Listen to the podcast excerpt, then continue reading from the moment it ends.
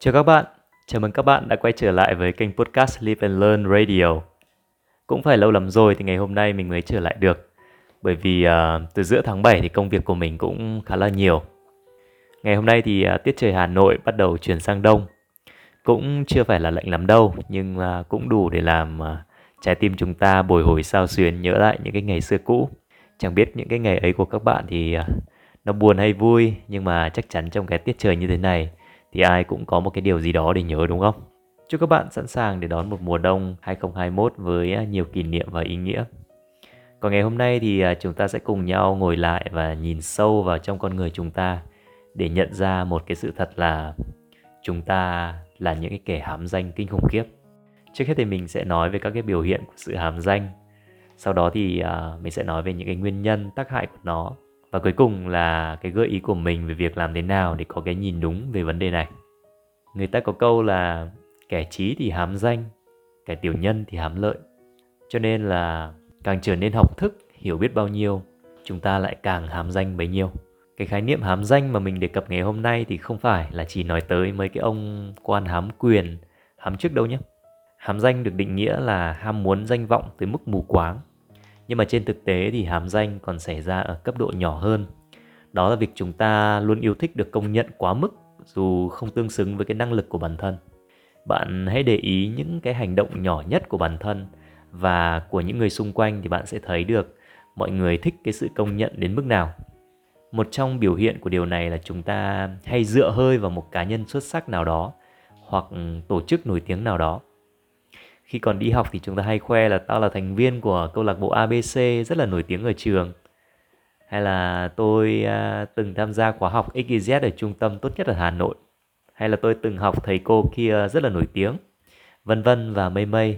Dự một cái hội thảo nào đó mà có diễn giả nổi tiếng thì chúng ta chụp hình đăng tút tùm lum cứ như thể là chúng ta thân thiết với diễn giả lắm.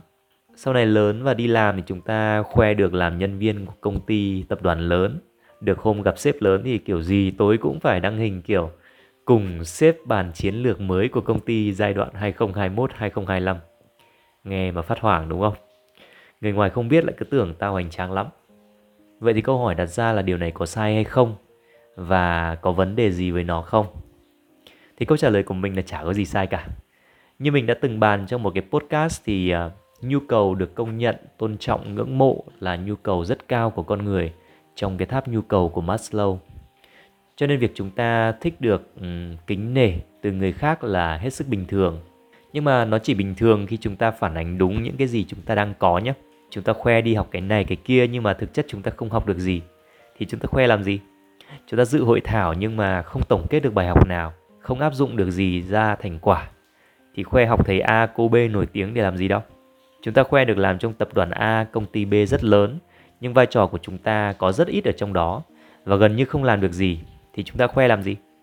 Có một cái câu chuyện kể về một cái anh nọ tham dự một cái hội thảo quốc tế và anh ta đứng lên giới thiệu mình là người Việt Nam.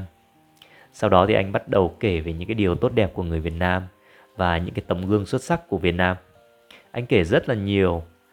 Anh kể với cái mục đích là để đề cao vai trò của người Việt Nam trong mắt bạn bè quốc tế và anh chỉ muốn gây ấn tượng với bạn bè quốc tế mình là người Việt Nam. Thế rồi có một người đứng lên hỏi, vậy thì anh là ai?